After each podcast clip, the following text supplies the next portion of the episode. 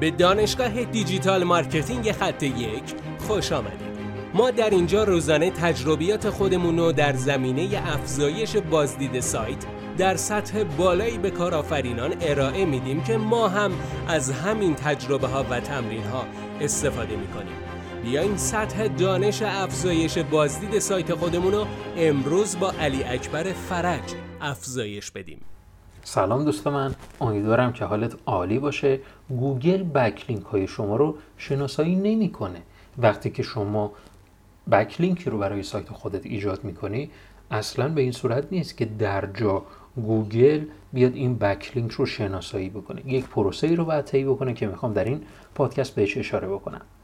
قبل از اینکه به ادامه بپردازم حتما ما رو follow کن نظر بذار like کن و اگر این مطالب به درد شما می‌خوره حتما با دوستانت این مطالب رو به اشتراک بگذار. خب بریم سراغ این backlink هایی که گوگل شناسایی نمی‌کنه. ما وقتی که backlink ی رو منتشر می‌کنیم خیلی افراد انتظار دارن که در جا یا نهایتا پنج روز بعد این backlink شناسایی بشه و در اون صدر نتایج جستجو بیاد.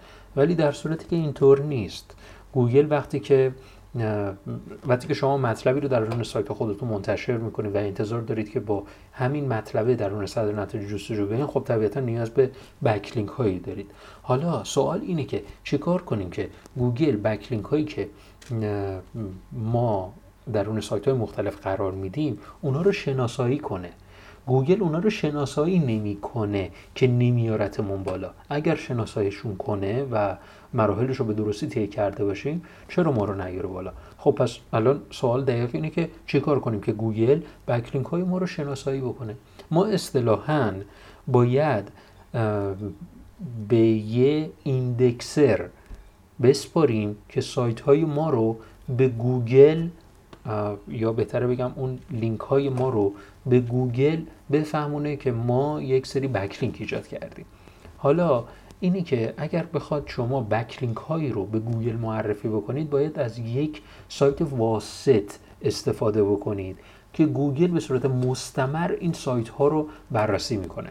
شاید هر پنج دقیقه به سایتشون سر می‌زنه و باعث میشه که خیلی سریعتر لینک هایی درون اون صفحه رو شناسایی بکنه. مثلا یکی از اون سایت هایی که خیلی گوگل بهش سر می‌زنه سایت های وبلاگی هستن.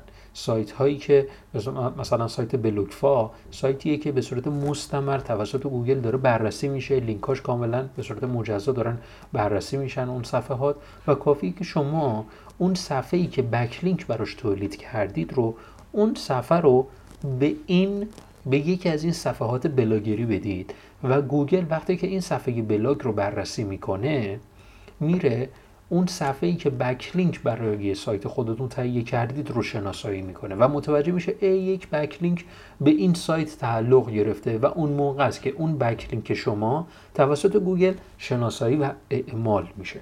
امیدوارم که از این آموزش لذت برده باشید و برید برای همه backlink هاتون یک حالا اطلاع رسانی به گوگل کنید از طریق سایت های بلاگی که این backlink ها شناسایی بشن.